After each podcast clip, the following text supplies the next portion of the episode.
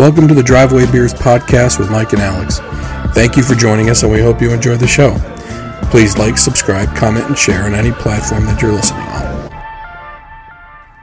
All right, welcome back to another show. Uh, so by if you're listening to this episode on a Tuesday, this is your absolute last day to enter the contest for the twenty-five dollars Amazon gift card. Today is the last day. Uh, after this episode, Wednesday, we will look to see who has uh, subscribed on YouTube, who has uh, was it liked us on uh, liked the Facebook page. Yep. And I think there was one more shared. Yes, they, you had oh you had to you had to follow us. Yes. On a podcast platform. So whether that be Apple Podcasts or Spotify, you got to follow us on one of those. So it's YouTube subscribe, Facebook page like, and you have to follow us or subscribe to us on a uh, podcast platform, which for sixty-five percent of you, that's going to be Apple. Yeah. Um, again, as we know, and this is kind of our way to spark the the handshake agreement that we have with all of you. Um, we provide a whole bunch of free content for you because we enjoy doing it, and in exchange, you guys like, subscribe, follow, and share, and it costs you nothing, but that is our handshake agreement with you, the listener. And like we said, we put it all out for free. You get to listen to as much as you want, and that's the deal. All right. So we have a guest here for a very, very, um, it's going to be a sensitive topic for a lot of men out there. Women, if you're listening, appreciate you listening. You're, uh, you might, you might gain some insight into the men's mind in this episode. Uh, what we, there is of the men's mind. Right. Yeah, well, yeah. as, as, as much as you want to dive into this. Um, oh, we'll talk about them too. Don't worry. Don't worry. Uh, we, we have Luke from a, uh, a therapist, a Buddhist, and you, the podcast we've been mentioning on this show for the last two to three weeks. Uh, friends of ours. Um, I think I've known you for at least five years now. Sounds right. Approximately. I don't remember pre- the date. It was definitely pre-COVID. Yeah. yeah. Oh, yeah, yeah. Well before that. Well, yeah. Um, and he recently started a podcast with with uh, his his friend Zahma, who is the Buddhist in that. If you couldn't figure out by the names, we don't want to stereotype, but that sounds that is a straight up Buddhist name. He's he's he's the real McCoy. He's yeah. the real deal. Yeah. Um, and what's the, what's the website? The- so, uh, I also own a therapy practice, holistic practice in Annapolis, Maryland called the Recovery, it's Recovery Collective M D dot com. I'm going to have you pull the mic a little bit closer. Yeah. So if you Google Recovery Collective Annapolis or the website's recovery collective M D dot com. And, uh, the, the podcast is a, a therapist, a Buddhist, and you, um, All plast- uh, all podcast platforms. Are you guys on YouTube or no? Not yet. Eventually. Are you guys going to do video? We are, with the idea of using it for short form for YouTube Reels and TikTok. That's that's a goal for this year for sure. Free content, man. TikTok is, a, I think, I don't know what to make of it. Like everyone, the government's starting to ban it. Like state governments already put the ban on it. Yeah. Federal government's about to put the ban on it. Mm. I mean, it's like it's just for their devices that, like, for their only for federal, federal and state devices. Yeah. So yeah. like, yes. yeah, I don't know. Part of me wants to say it's the devil, but uh, then and then there's the whole like connection to.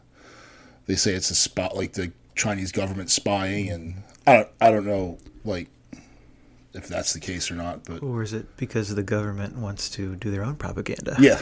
well, there, well, there's that. Well, I think what the major problem was, they were saying that because China, the state of China, and state country, whatever you want to call it, but the the Communist Party controls the algorithm for that app, and therefore they can feed you whatever sure. content they want, mm-hmm. depending on where you are in the world. Mm-hmm. So basically, what they're saying is that someone in, on mainland China is a. a A young man or a young boy in mainland China is going to see videos about masculinity. Mm. They're going to see, you know, chopping wood, uh, building fires, um, f- uh, uh, feats of strength, right?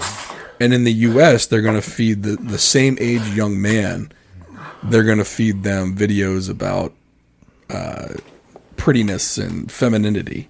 Sure. And toxic masculinity. Well, exactly. Well, and maybe they're they're putting like videos out to men and women, young people of that age, about toxic toxic masculinity to put that idea in people's heads. Mm-hmm. And I think they're more worried about that than, you know, what data they're collecting, because let's face facts, everyone's got your data now. Sure. Yeah. yeah. Cookies. Yeah. I mean, Facebook knows where I am at all points of the day just by having the phone on me. Um, it, it the amount of data that Facebook collects is crazy. Yeah, they know where you're scrolling, when when you're on their their, their pages, and don't they know like how long you're looking at things? Yes. So like if you pause on something for a while, it'll say, oh, "Okay, this guy's interested in yeah. this," and then they continue to. And the thing is, like, part of me said, like, say, "Oh, it's manipulating the mind and all this stuff," but then also like. If I'm really into cars, which I am, and I pause on videos that have to do with cars, and they give me more car videos, I'm not really that upset with that. You know? Yeah, well, um, it, it's kind of like, well, I'm in like uh, like a Chevy forum mm-hmm. uh, on Facebook. Not a forum. I'm in a Chevy group on Facebook. Because I look at that group quite a bit, they show me more of the posts from that group. Whereas groups I haven't looked in, they don't really show me those posts. So it's almost like I'm not even in the group at all. Yeah. Um, and it's because I, even if I hover over, like if I don't click on it, even if I just hover on it or over it, um, like if I'm hovering over, uh, uh, a meme, I'll get more memes in my feed.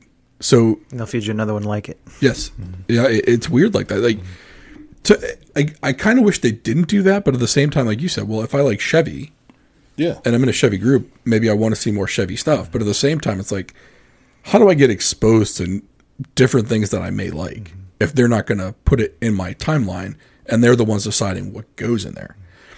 Like, I, I, I like the old portion where it was like, it was more, you saw more of what your friends posted, but now it's like, I, I swear yeah. I, I get more, I get so much of the groups and ads now. Yeah. It's very few of what my friends yeah. post. And I think, I think people are posting a lot less mm-hmm. and because I, So I left Facebook for a considerable amount of time, and then I came back to it.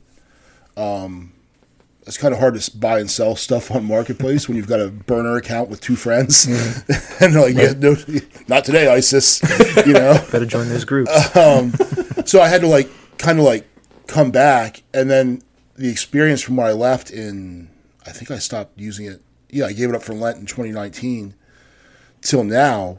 It's been much different. Like then it used to be like friends arguing about stupid yes. stuff and posts and posts and politics. And just and then there's always, everyone has that friend that just like, you know, got up for breakfast today. Mm-hmm. Good job. You know what I mean? Me too. Hey, Took they, a poop. But Good listen, job. If they, po- if they post the, what they ate for breakfast though, I'm cool with that. I'm down with the food porn. I swear. Yeah. yeah. Like even though I can't, I'm not eating it anymore. Especially if you're in Greece. I still like looking at it. If you're in Greece or France, I'd love to see it. Yeah. Right. It's like, I want to know. I want. I, I don't know why. Like I'm, I know I'm not there on the vacation with somebody, but I still like to see the pictures of it. It's like what? What? Like why do people watch like a National Geographic show on Greece? Because they want to see pictures of Greece. Yeah. That's why. I mean, if my buddy went to Greece, like if you go to Greece, post the damn pictures. I want to see what it looks like. Yeah. I ain't going. Right. Not. Not now. I mean, who knows? I mean, my wife want, really wants me to get over to Europe, and we all know how I feel about flying. It's a lot of flying. That's a different topic, though, right? That's another pod. Maybe we, who knows? Maybe that goes into my mental issues. We'll we'll find out today. Maybe you didn't know you were coming to work. You got to dig deep in this brain. Um, so, anyways, uh, I mean, this kind of bo- flow, flows in well to mental health because obviously the social media platforms, whether we want to, whether people want to believe it or not, or whether they think it's to the extent that it is or not.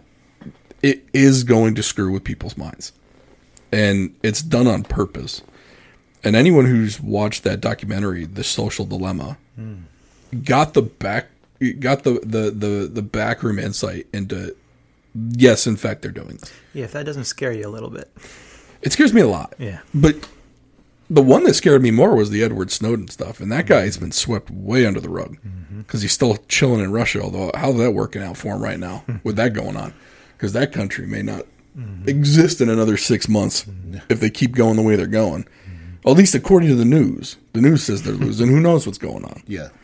Um, but that guy, and it, it got so little media attention about how much the United States government is, or ha- I shouldn't say is, has the capability of seeing what you do. Mm-hmm. Um, and speaking of that, mm-hmm. that the big, the big companies, the Google, the Facebook, all those, they, they can know where your eyes are going. They can track your eyes. Yeah. I'm good if you know where my finger's going. I'm okay with that. Yeah. Yeah. If you know where my eyes are, I'm a little bit worried about that. The only thing is, though, if they know where you, even if they know where your eyes are, when you look up and away from the phone, mm-hmm. I guess, I mean, I guess they have the ability to turn on the the forward-facing camera mm-hmm. to see what it is you're looking at. But I think... A little too so, big brother-ish for me. well, well, the other thing is, like, that's a lot of data. Like, think about three hundred sixty million people just in this country alone.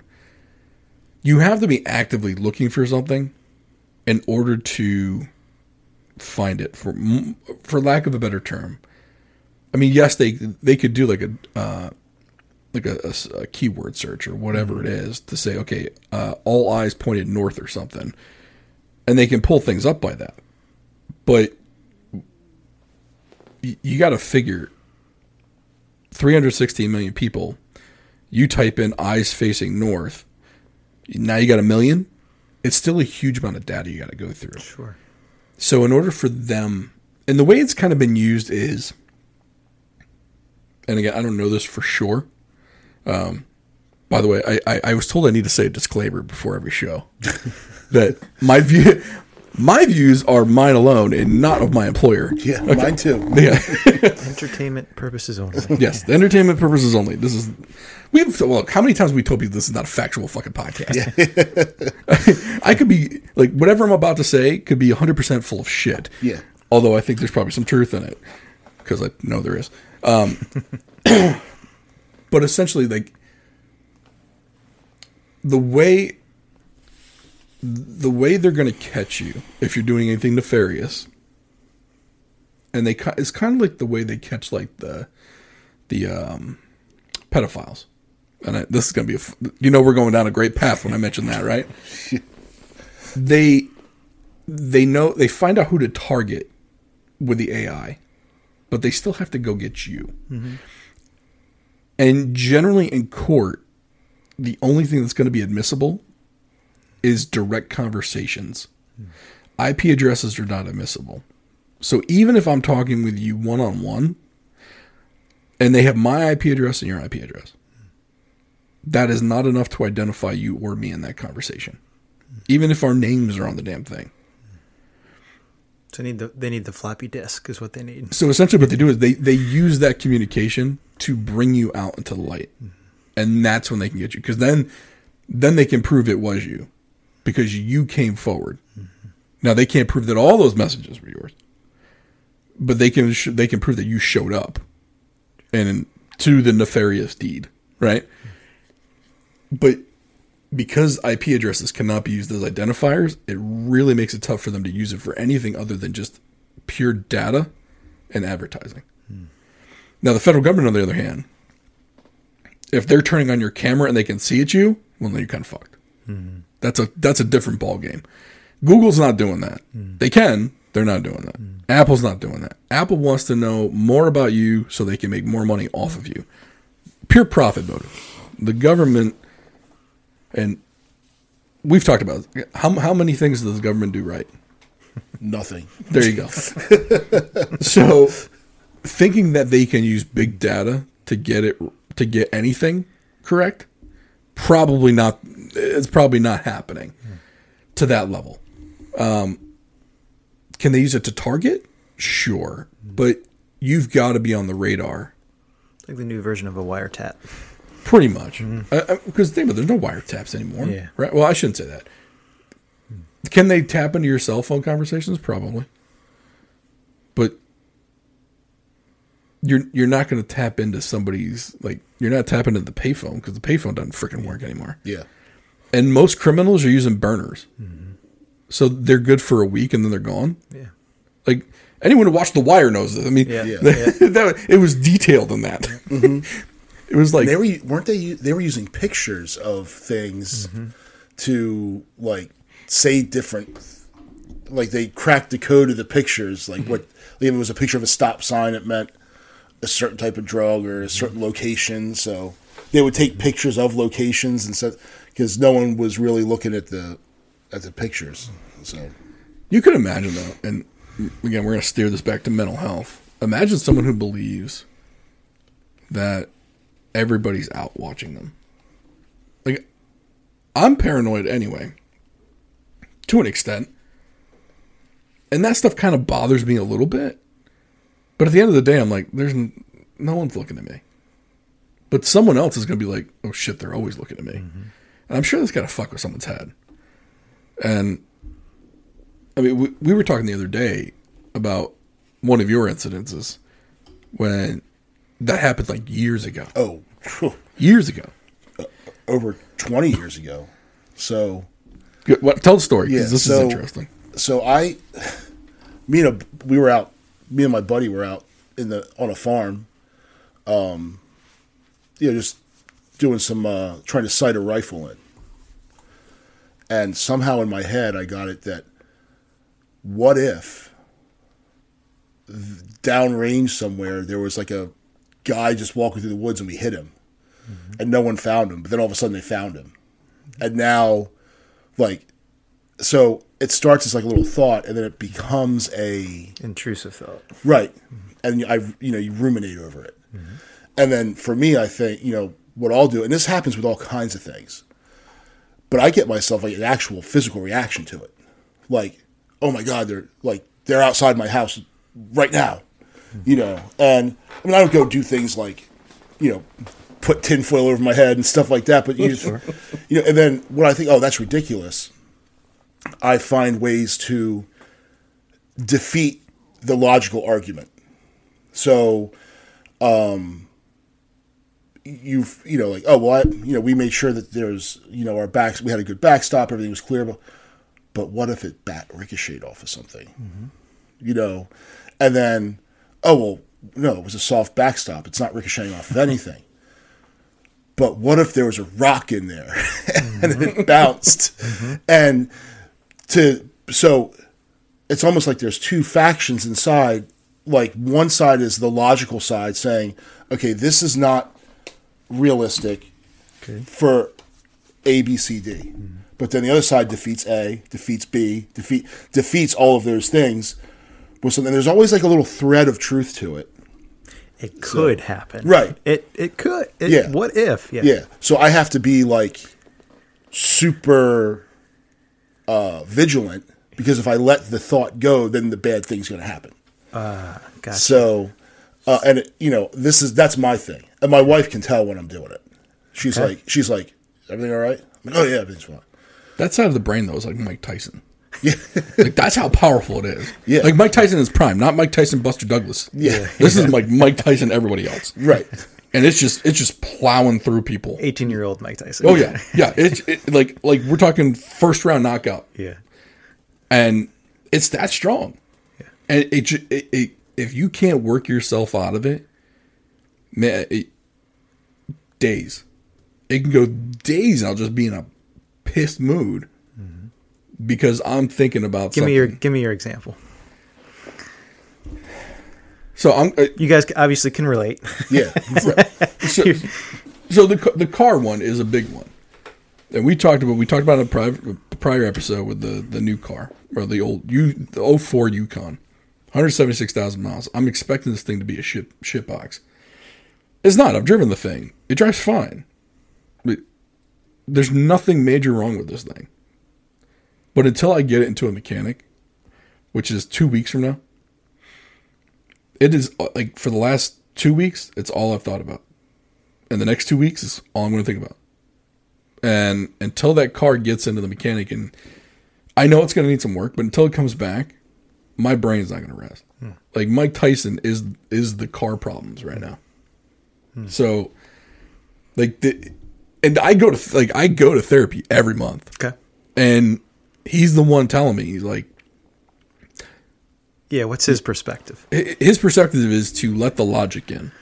Okay. He goes, you know, your logic side one hundred percent knows that the car is probably fine. And if it isn't, let's say it's not. He goes, there's nothing you can do about it for until it goes to the mechanic anyway. He goes, you stewing on it is going to do nothing. Mm-hmm. He goes, so why let it bother you until then? Um. Okay, so so let the logic in to me is another way to say, what's the opposite of letting the logic in? Let the crazy in? You're holding on to what? Crazy? The obtrusive thought, right? oh, okay. right? I'm not going to use that word, but as a therapist. But yeah, it's like instead of letting the logic in, you're you're holding on to the obtrusive, the almost could be to the level of obsessive, the way you guys are saying it, right? And you can see my hand, right? It's like the claw, yeah, right. Yeah. So it's like the control. That's what you guys are permeating on and, and focusing on. So we're going to need you to dumb it all down. Yeah, yeah, yeah, yeah. yeah. This, this, this is not, of, this is not your of, audience. Let me get rid of my psychobabble. Yeah. This is not your audience. This is this is a different level down of audience. That well, it's actually got. My people. I just, you know. um, so it's okay if you use words like crazy. All right, cool. Okay. All right. All right. Or insane. All right. Especially when you're referring to me. I'll, I'll take it. um, but yeah, so, yeah, like those are the things that like I've had to work on over the years. Um, I've also had medical therapy as well. Um, Medication. Yeah, oh yeah, yeah. yeah. Um, so, and I think we've said this. I'm on sertraline, Zol- which is Zoloft. Yep. Um, S S R I. But, yep. Yep. And so the weird part about this is, is I didn't think, I didn't think S S R Is were bad until I started reading more up on them. Okay. And. So we all, we all, and I kind of went down the, the rabbit hole after I watched that, uh, the Dope Sick show. Mm-hmm. Have you seen that, by the way? I know it, all with, about it. With Michael I, Keaton. I kind of lived that life in my, as an That's true. addiction you, counselor. You probably all know about it. Yeah. So between intervention and those, I, I that was my daily life, professional. Yeah. So this is, an, I mean, another major pharmaceutical company. A lot of them push these S S R Is. Mm-hmm. They never mention how how uh, dependency works with those. It changes the brain chemistry. Yes. So it changes that. Good. Yeah. And so I went off of it two years ago. Mm-hmm. I want to say it was September. There was no step down. Mm. Now, you can't really step down, though, from twenty-five milligrams. That's the lowest one. Mm.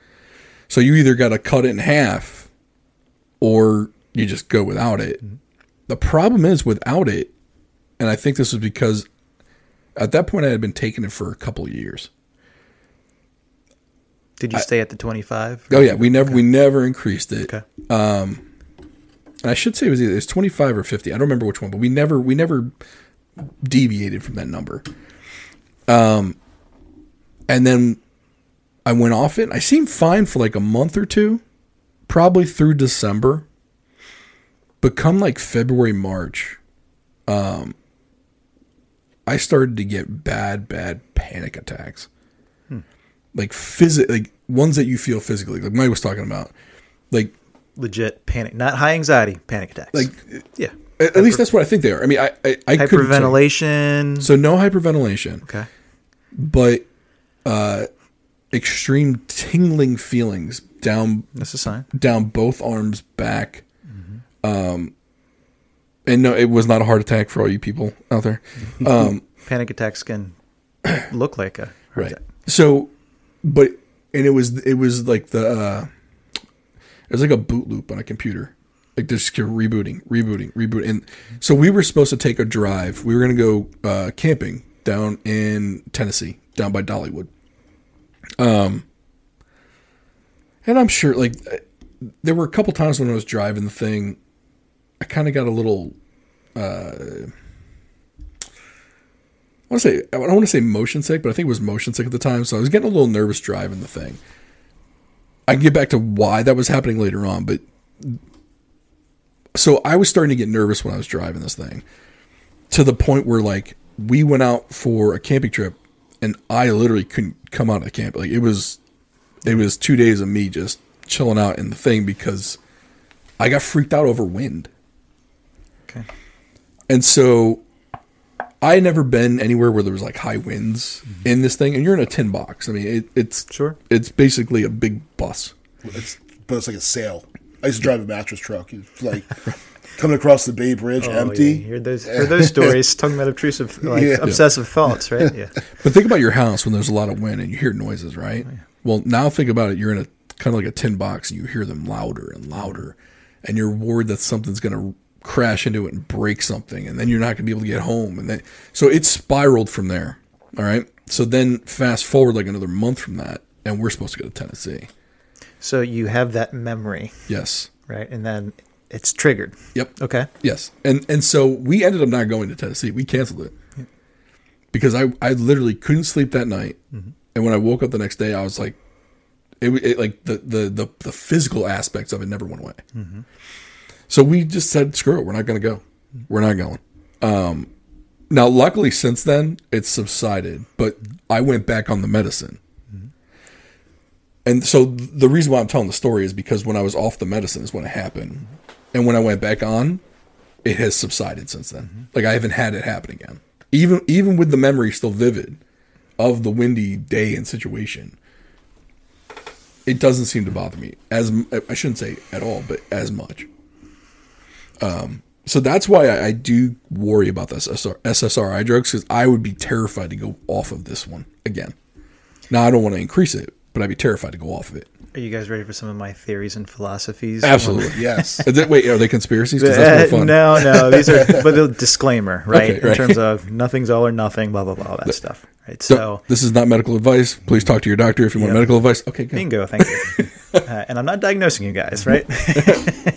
um, for a lot of people, psychopharmacology medications like S S R I, Zoloft, Paxil, things like that, that can help with depression or anxiety. I try to relate it to, uh, for example, a vitamin for a lot of people.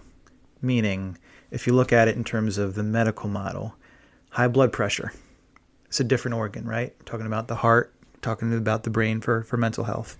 If you got high blood pressure, you guys talk about your health mm-hmm. on this podcast.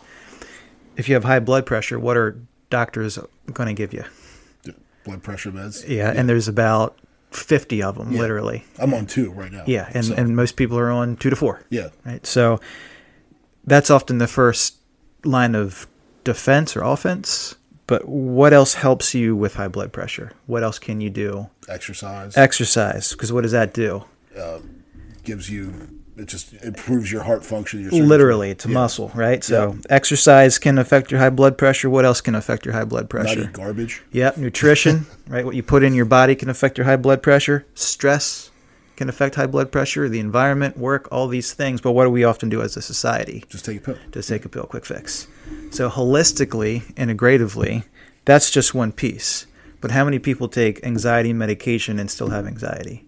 Yeah. Have depression, still have depression, right? So there are very few wonder drug medications. For some people there are, like I have some clients that their anxiety is so intrusive they can't break that and they aren't even able to process or talk without a medication. Mm-hmm. I think that's a wonder drug. Some people are suicidal, they take a medication, don't have um, racing thoughts, so all of a sudden medication. But for most people, I often look at these medications like a vitamin. Mm-hmm. A vitamin assists, but isn't the whole answer. Right. Right. So that's one piece of this thing. And I think your experience was, hey, this is an important piece right now for the, the anxiety and the obsessive thoughts. Right. So that's a, an important piece. Um, next step, the cognitive behavioral stuff. It sounds like your therapist was talking about, um, what's the word that he said again? Let go of the... Let the logic in. Let the logic in. So Let that's that's kind of that's kind of like a version of cognitive behavioral therapy. Have you ever heard of that? Mm-hmm. So, so I've actually I've got a book. Okay. And I don't remember where I put it, which probably isn't. I, I probably should know where it is, right? um, it's a green book though. Work, that doesn't help. I can go. I'll go, keep book. talking. I'll look for it. So, part of what cognitive behavioral therapy does is you have a cognition of thought.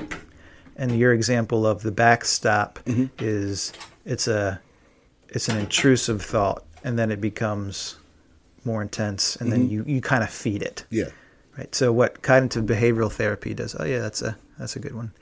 What cognitive behavioral therapy does is go, okay, what's a more alternative reality-based thought? Makes sense. Mm-hmm. Here's the thought I don't like. What's the reality alternative thought?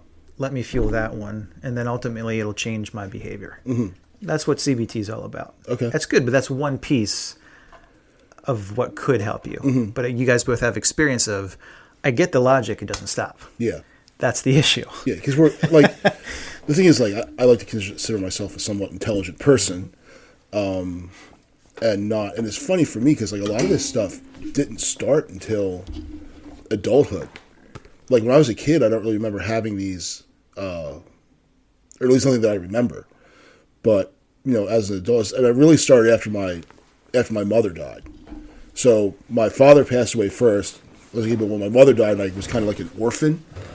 That's kind of when it really intensified. But the first thing, the first episode of it was really, I mean, there's a whole, if I think back, there's a whole bunch of little ones, but that's a big one. Yeah. But one of the, one of the bigger ones.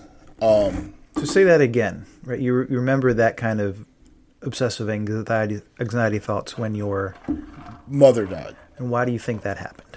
I, maybe because I felt alone. Or, you certainly felt emotions, right? Yeah. And yeah. What emotions did you feel? Sadness. Yeah. Yeah. Keep maybe. Going.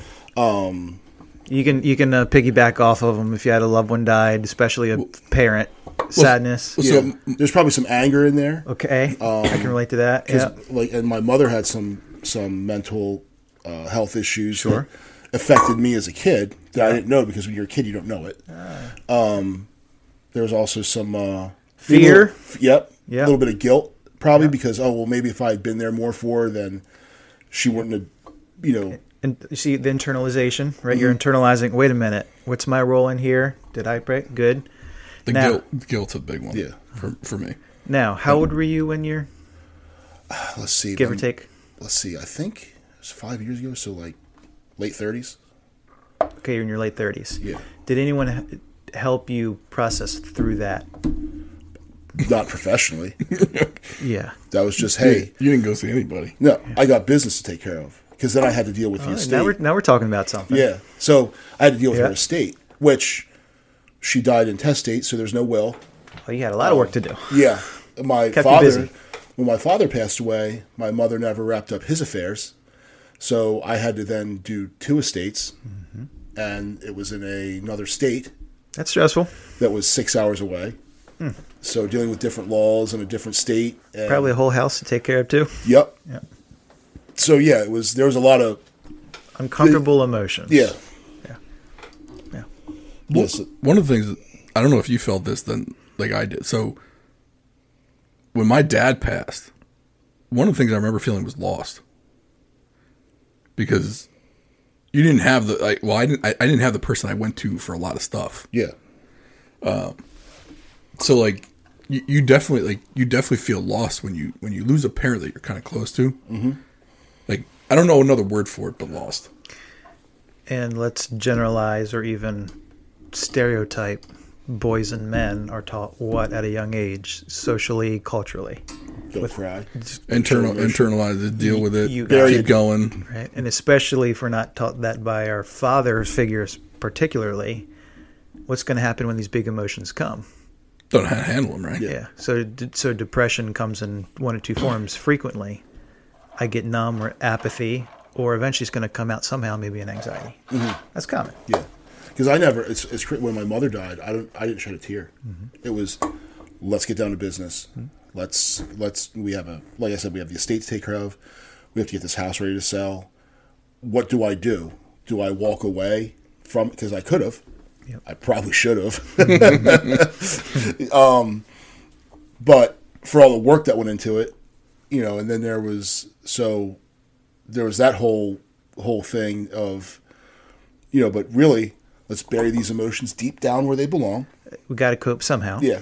And, you know, the one thing in dealing with, with, with my anxiety or the, the thing is like, and I noticed the danger of it.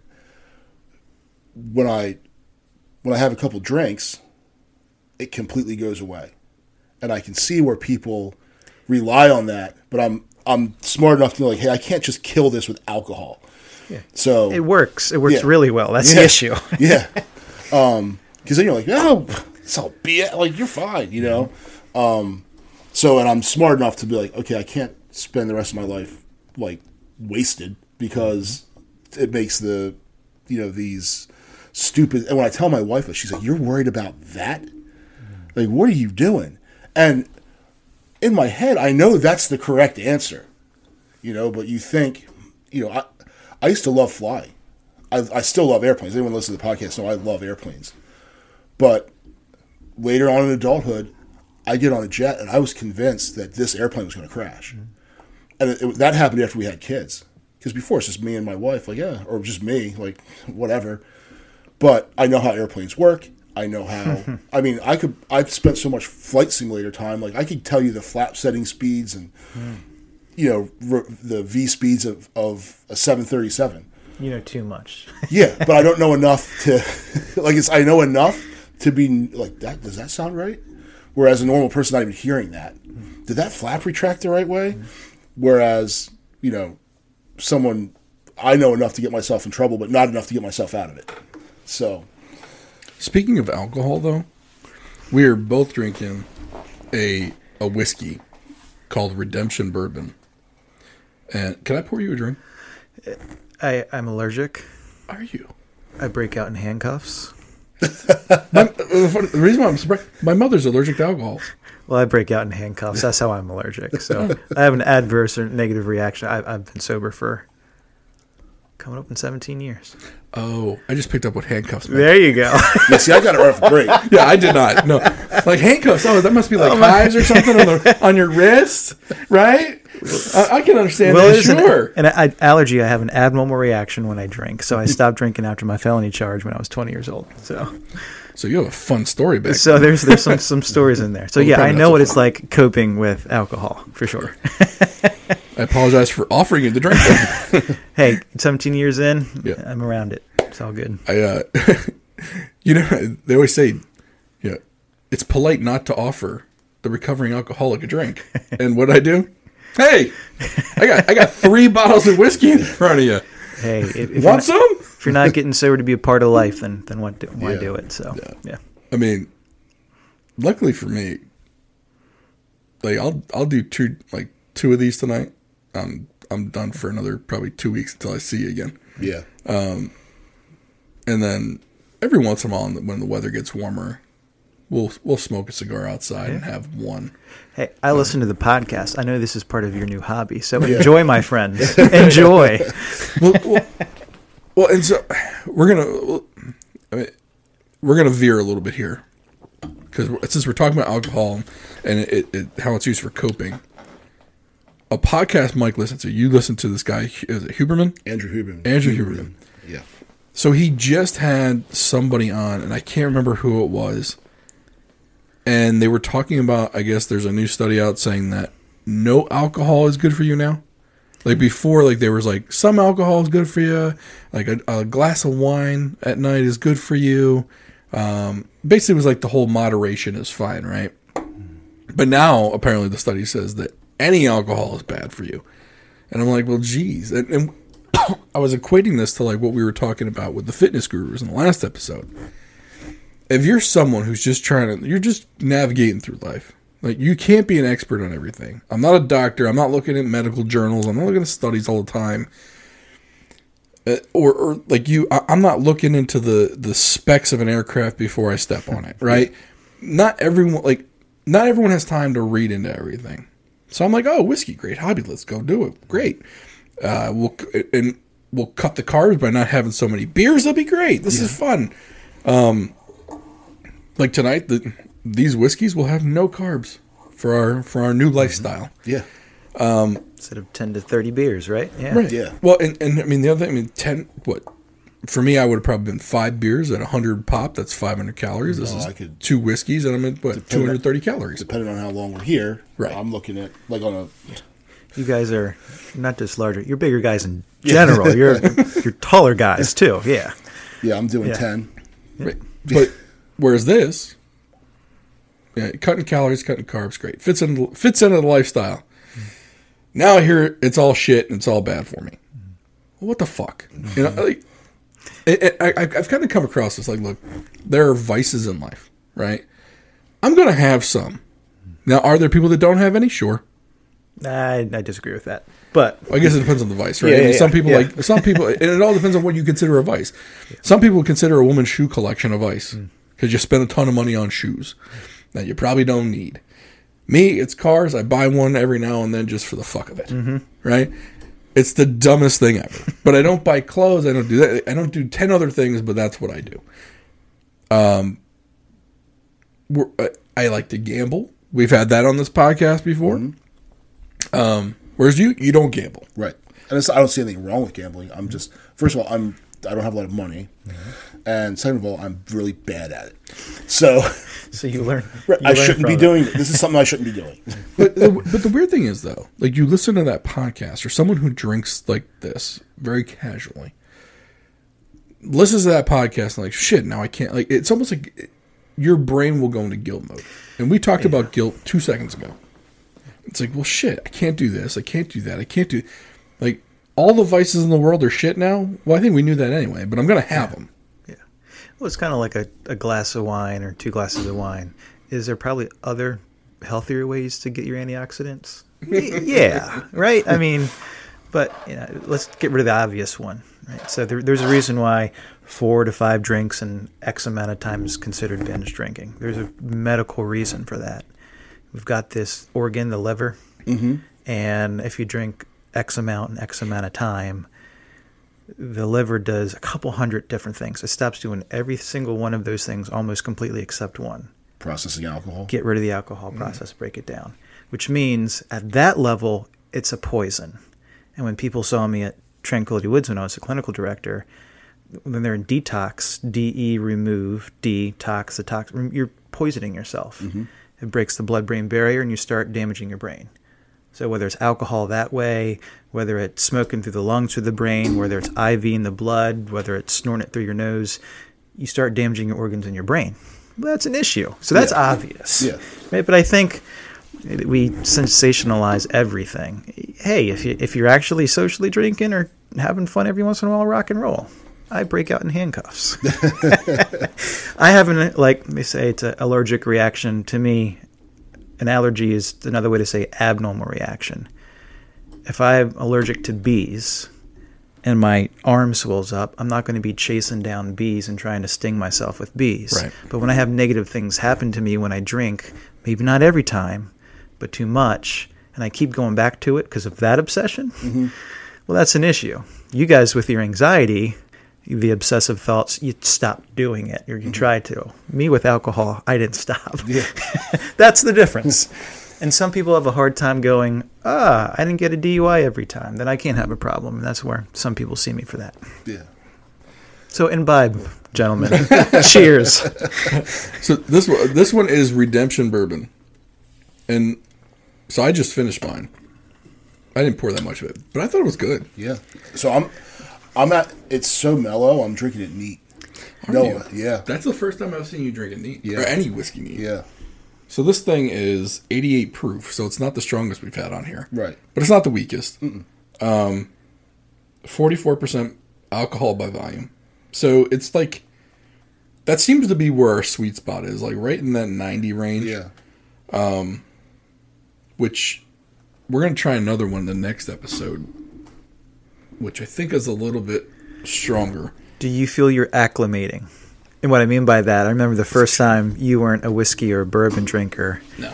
And it felt like after that first drink, yeah, you felt like, ah, oh, I could taste it, or it didn't have that kick or it burned. Yeah, and that's kind of like what this was. It always seems like the first the first sip, Gets it's, you. A, it's almost not enjoyable, but then all the subsequent ones are fine. Yeah. It's like you've burned off something on the on your yeah. tongue. To like, yeah. and like now, okay, now it's ready. Yeah. Like, well, so it's, it's, so I used to smoke. Uh-huh. And when I first started smoking, I would cough. And, and I remember the, the first time I ever smoked a cigarette, I was visiting my buddy. He went to A U. And we went down and we were going from his dorm to try to go to some party or some, probably trying to find girls, some mm-hmm. nonsense that we weren't going to accomplish. And he was smoking cigarettes. And I always dogged him out for it. Mm-hmm. So he offered me. I was like, yeah, I'll have one. He's like, what? And I, and I just coughed. I was like, oh, how could anyone do this? And my dad smoked. I couldn't stand the smell of it. Well, of course, with the aid of the the, the questionable judgment that alcohol brings uh-huh.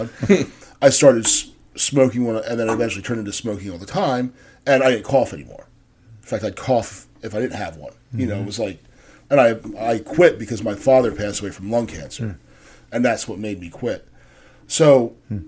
when I, it's probably like that. Like eventually, you you smoke that cigarette and you stop coughing. Mm-hmm. I heard smoking weed's like that. I don't know from personal experience, but I heard. Well, let me tell you. Somebody, it's somebody like told that. me. I heard it through the rumor mill. I can't. Not that I can do that. For anyone listening, again, these words are my own and don't represent my employer whatsoever. Enter- so entertainment purposes. Entertainment purposes only. Yeah, no, I. I yeah, the, I'm gonna stop there before I get myself in trouble. But yeah, so so Huberman. I, he did a podcast on every vice.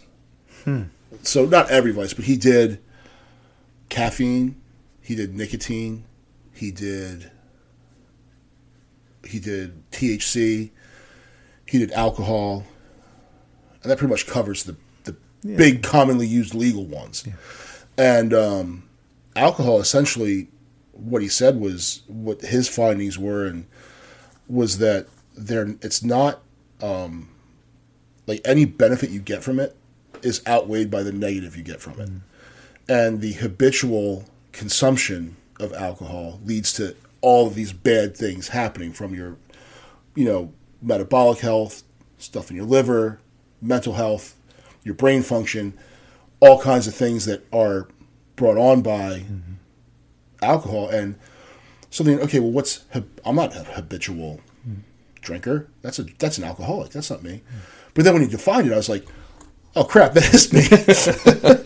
I can relate to that definition. Yeah. That. So, and really much what it was was it was any more than two drinks a day. Whether you that volume, now whether you don't drink at all and you save it all up for Friday night, and you like binge on Friday night, so you take your fourteen drinks you had all week and you have them on Friday night, mm-hmm. or To, that's habitual consumption. I was like, damn, you just ruined that one for me. But I tried to knock the beer drinking back because that was my thing, just from the health reason of it. Yeah. Because it's just a ton of calories yeah. that I don't need. They're empty, worthless calories. Because that's the, his other point was there's no nutritional value to it. You know, you might as well eat. It's a poison. Yeah. And that's really what it is. Like some people, and I think there's some chemical that your body develops that allows people to get intoxicated and enjoy it. Some people can't, their body doesn't develop that chem- so they just get sick. They feel the effects of the poison right off the break, so they just don't drink. Yeah. Cause, and there are certain cultures that have it, don't have it, and that's where they're kind of thinking that some of this, you know, people think that certain cultures are more susceptible to alcoholism, like mm-hmm. maybe they're more or less of this, and I can't remember the name. It's some long word that I'm too dumb to pronounce. Mm-hmm. So Let, let's spin back into mental health though real quick. Let me connect that to the mental health. Go right ahead. Right. Yeah. So for example, there could be patterns of why people have a certain quote unquote drug of choice. People with high anxiety might like alcohol or benzos more because it affects a similar brain receptor, right? So Xanax lowers your anxiety. Benzodiazepines, Ativan, stuff like that. I, I have a prescription for Xanax. I'm scared shitless of it. So your brain can't tell the difference between liquid alcohol and solid alcohol. What I mean by it's the same receptor, the GABA receptor. So for some people, oh, yeah, maybe that's why I take to alcohol a little bit more. My brain chemistry might work better to whew, depressant. It slows down your nervous system. One I, of many reasons, potentially. Yeah. With Xanax, I'm extremely... Uh, I, I'm downright scared of that drug. Good. However... Good. It works. It works for a plane ride. So right? yeah. It works yeah. for a panic attack. Yeah, It's it, what it, it's designed for. And, and for me, like I will, like I use it... Uh, I'll take it like two hours before a flight, and I take one. Of like I, I, it's the lowest dose you can get. Mm-hmm. And I'm a big guy. It probably I can't imagine it does a whole lot going through my blood system because I'm the weight that I am. But I take it, and I'm able to get through the flight. Now, for me, it's not the flight itself. It's the anticipation of getting to, to and on the plane. Build up. Yep. It, I've, I've had it since I was in my late teens. It's the anticipatory anxiety. Mm-hmm. Once I'm in the situation or in the shit, I'm usually fine. Mm-hmm. Um, for example, we talked about like when I, so I played college sports, and it was like a running gag that I would always have to take the worst smelling crap before a game. And it was just exploding. Right. But then once I got in the game, I was generally fine. Like yeah. whatever was on my brain, the anxiety part of it shut down. So, so for me, it's like once, once the plane takes off, once we're like, once I know we're not going to be stuck on a tarmac, um, I only got probably an hour, an hour and a half in the air. All the anxiety goes away. I'm done. Mm-hmm. Um, if I do have anxiety, it's because I'm worried I might have to use the bathroom on the plane and I don't fit in it. So that's a different thing, but I'm not worried about the flight anymore. Mm-hmm. And then once we land, I it's it, it's almost like um, it's it's almost like a huge dopamine rush. Like I just feel so relaxed and so happy mm-hmm. once I'm there because it's all over. Mm-hmm. And so it, it, it's it's strange in that. Yeah, that that's the definition of anxiety. Is it great? Yeah, I mean, you guys are talking about symptoms and behaviors of anxiety and going, okay. So you see this, you see the logical part of this, but part of the issue now is how can I minimize this? How can I stop that? Medication is a very effective way, or abusing can also be an effective way. Right. And part of what therapy can do is like, okay, what else can I have healthy control over to, to stop this? Like I said, holistically.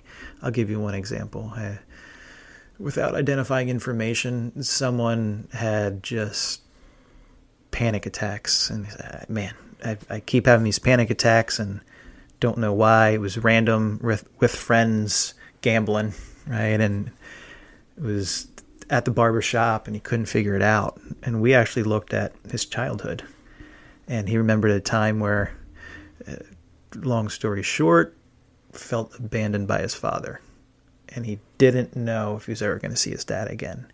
Ooh, that's a traumatic event. So then we looked at that and began to go, how did that affect him moving forward? And he didn't have a sense of control or a feel of abandonment. And that kind of evolved into anxiety for him in different ways. So we began to heal that part of self. This is parts of self work. How his, his father that left him and his mother couldn't heal that, but how could he heal his childhood self that kind of mm. lives up? That's another form of therapy, parts of self work. Mm. But so you, there's more than one way to skin a cat. Right. So then, in the very beginning, we talked about um, how men and women were different and how and what their anxieties are. Are there different triggers for men and women, or do they just react to the same triggers differently? What's that book? Men are from Mars, women yeah. are from Venus. Yeah. Right, right. right yeah. From I don't know, nineties or something. Yeah. um, let's look at the brain again. There's uh, a belief that women have a large, larger frontal cortex, cerebral cortex, responsible for ration, logic, reason, decision-making.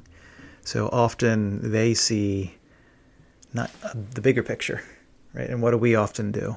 The here and now, what's going on, how do we fix, problem solve, stuff like that. So there can be a brain difference, also hormonal differences.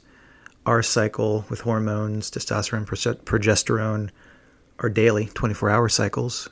Women's hormones are on a thirty day cycle. Mm-hmm. So we could be stereotyping or generalizing, built different in that way. So the obsessive compulsiveness can be different in terms of worry, problem, solution for men, and, and they could see the, the bigger picture and with their worry sometimes. So it's a possibility. Yeah. What do y'all think of that? Or did I not simplify it enough? No, that got deep. that, that, you just got right into there. That leaned more into like medical uh-huh. than dumbass podcast right there. So Look, for all you people out there that yeah, don't think we, we bring this shit to the table, that was deep. We got into it. Um, and so, if there are any ladies listening, well, let me give go. you another example. A lot of times I get calls from wives or mothers about their sons or husbands.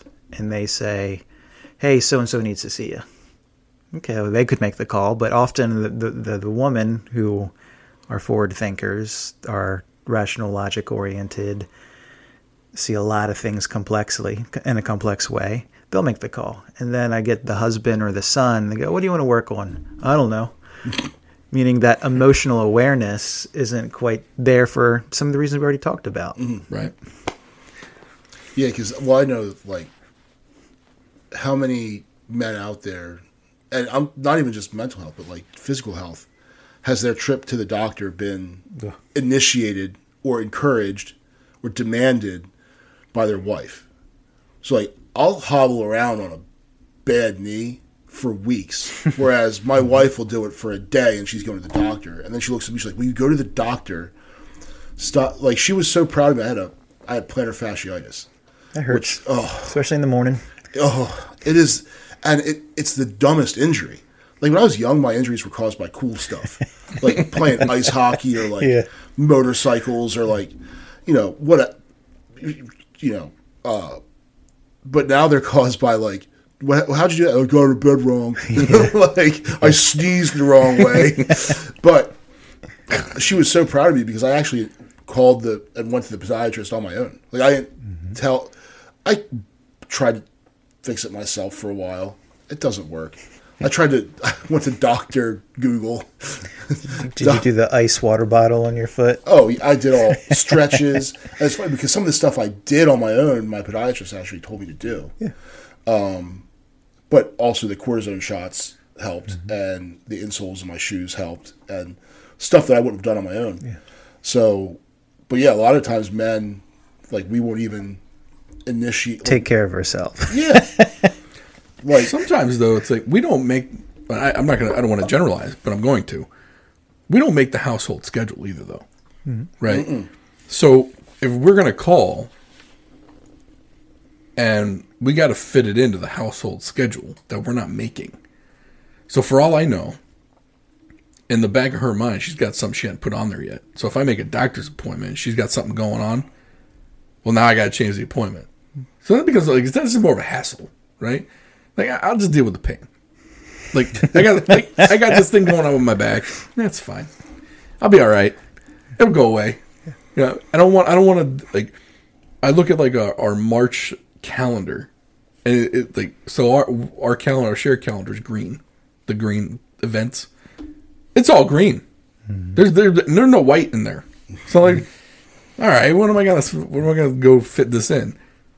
Um, so that part of it's like convenience, right? It's like, I don't want to deal with it. Like I, I I'm not gonna deal with this. And that kind of goes back to the the the cultural norms of pull your bootstraps on. I'll be all right. Right. Yeah. Yeah. yeah. Suck it up. Suck it up. And I think that's, and you know, one of the encouraging things I think that people are starting to look at mental health as not a weakness. So, you know, like, say our parents, um, my parents were baby boomers. Mm-hmm. Their parents came from the, you know, Depression, World War Two generation. Mm-hmm. If a boy or a young man went to their dad's like, Dad, I'm just feeling sad. Suck it up, butter. Like, what the hell's the matter with you? You're not a man. Like, so you just bury it and move on. Yep. And now at least I think that people are more willing to be like, hey, I need a, you know, and I always draw the the, the comparison. Like, if, I, if there's something wrong with my heart and I sit around with a bunch of dumbass dudes and I said, man, I think I have pain in my chest.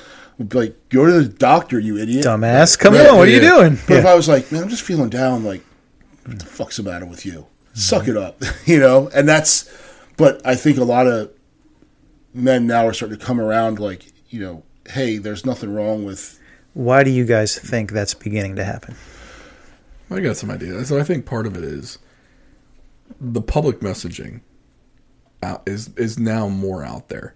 And because people have more access to public messaging. That's a like, huge thing. I mean, you think about it.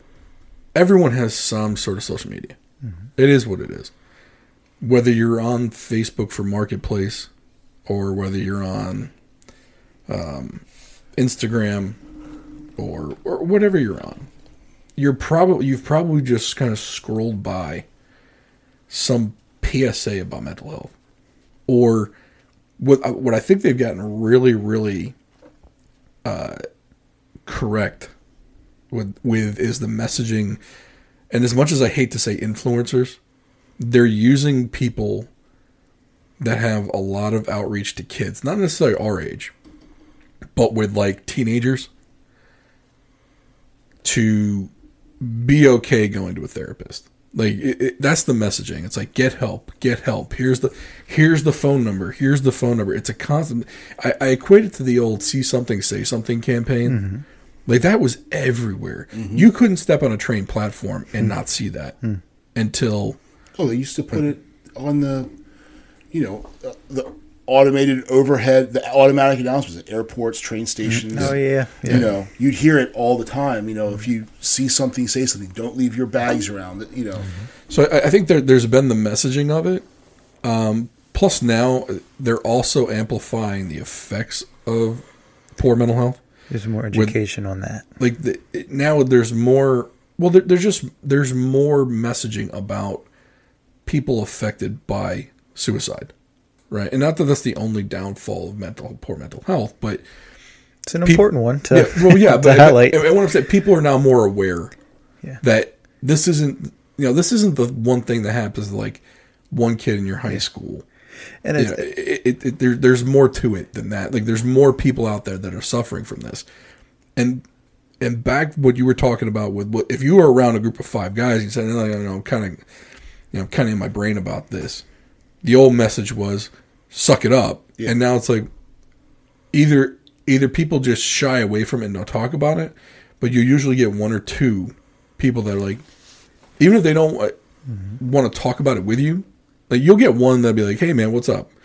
Or you'll you'll get one or two of them that says, hey look, you know, I had that same issue. You should probably go talk to a therapist. I did. You know, they're they're not afraid to say that they got help. Yeah, that's the second part. People are more aware, and we're not in the, the I call it the veil or the, the denial like we used to be. I mean, gosh, seventies, eighties, nineties, grunge, addicts were the thing. Past ten years, mental health and recovery and music and Hollywood, that's a huge thing now. Mm-hmm. It's a huge thing. Yeah. And that's the good thing about social media. Yeah, there's a bunch of negative.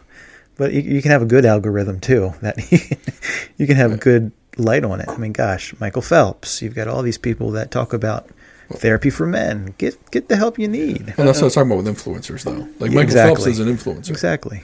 And to have him out there, like putting it out there, yeah. especially as an athlete, mm-hmm. like, Ad- admitting that he thought about suicide and that became an option. Yeah, yeah. yeah. This is kind of a, a, a passionate thing about my career. I, I've created a drug and alcohol awareness program for when I was at a student in a university. I um, working with this international union, uh, a peer support program, and they literally called me and said, "Hey, can you help design a program with us?" I said, "Sure. What do you want to do?" "Change the culture of construction." "You want me to do what?" But they're doing that. They're being proactive with their, their apprenticeship. They're they're giving them things in their first three years, the peer support programs, what services that you do have, and having these these men and a small percentage of women.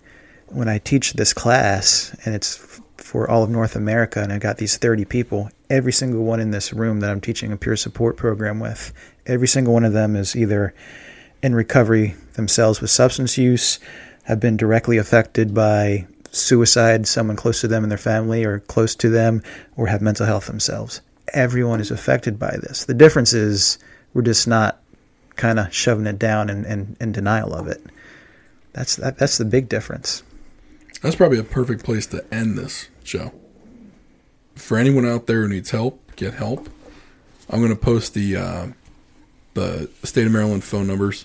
I believe they're out there, plus the website. There's plenty. Uh, Department of, I believe it's Department of Mental Health, or is it just Department of Health? You can call just like nine one one. There's nine eight eight eight, nine eight eight. Okay. If you have a mental health crisis, and it's not a nine one one crisis, talk to someone who's trained, whether it's, yeah, sure, suicide or suicidal thoughts, but it can be depression, anxiety, grief, whatever it is that uh, that you feel it's to the level of a crisis, give them a call. And there's someone in your local region or even county that will pick that up. And that just re- recently rolled out a couple months ago.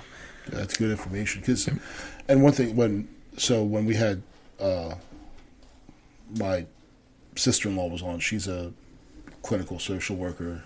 Um, so I, I always like to try to end these, well, we did it with her, like, if you're someone who's never, aside from nine eight eight, if you're someone who's never been, you you, real, you recognize that you need to speak to somebody, but you've never done it. Like, what's how would someone in that position go through? Like, and like if you just real quick go over the process of it so that if there's somebody out there that's listening, they're like, okay, I'm not going to show up and get, get put in a straitjacket. Yeah. So. Yeah. Once again, those are the stigmas. That's, mm-hmm. Those are the things that I, I'll do a plug since you guys are so kind and have plugged mine. But there, there's, by the time this episode's out, we did an episode called Why Go to Therapy? And it's about the stigmas and the things that prevent us from doing it. But, you know, I'm fortunate enough in my own practice that I, I talk to him for five, ten minutes, and then half of the stigma before you're in front of me and we're talking are already gone. Mm-hmm. I'm shooting the shit with you as a guy, let alone someone with letters behind my name. Mm-hmm. You know, that's part of it. You know, one of the things that I really liked when I was at the V A and I worked with the suicide prevention team, um, they had a bunch of magnets. It was at Perry Point, and it said it takes the courage and the strength of a warrior to ask for help. Well, that kind of changes the perspective of getting that kind of help that we really want or need, whether it's to the level of anxiety, depression, or to the level of something more significant, quote unquote significant, of, gosh, do I even want to be here? Mm-hmm. And anything in between. Yeah. yeah. Yeah. Well, on that note, thank you to Cheers and Spirits for sponsoring this episode. I love it. For all your uh, for all your alcohol needs. Uh, not your maybe you don't need or want as much alcohol after this episode. If there's However, a, if there's a party, you might need it. That's right. So it makes a great gift. Or if you're just go. sitting around yeah. talking with some friends and you want to pop one back, Cheers and Spirits is the place to go. Uh, that's where Mike got this Redemption Bourbon. Uh, Cheers and Spirits in the Arnold Plaza in Arnold, Maryland. Um, we'll put a link to their Facebook page below. Uh, a Therapist, A Buddhist and You is Luke's podcast with Zahma. When when do you guys release episodes? Every Tuesday, early Tuesday morning. So you got on the same schedule we do. Yeah. So look at that. You can download you know two up. You can download ours, download theirs. I lied. It's Monday. Monday oh, morning. No. Okay. Mondays. Who does, who's doing stuff on Mondays? Well, that's why I did it. yeah. Good. So, yeah. so download theirs on Monday, ours on Tuesday. And you got a nice uh, two hours worth of show to listen to from that. There you go. Um, trying to th- oh, the last day for the contest. Uh, follow us on either Spotify or Apple Podcasts. Uh, you can subscribe on YouTube and like our Facebook page. Uh, if you do all three, you're entered into the contest. You don't have to send us a note. Um, but you can always send us a note and say hi. And I'm trying to think. Did I forget anything? driveway beers podcast dot com. Yep. Smash that like button. Smash it. Get on that. Um, yeah, if you do need any... Uh, If you do need any mental health help, uh, I'll put uh, the I'll put the link to Luke's web uh, website in the description as well. I'll also put the any uh, Maryland state uh, support systems out there. Uh, I'll also put that in the description below. Uh, nine eight eight is a uh, emergency helpline for mental health if you need it. And we will see you next time.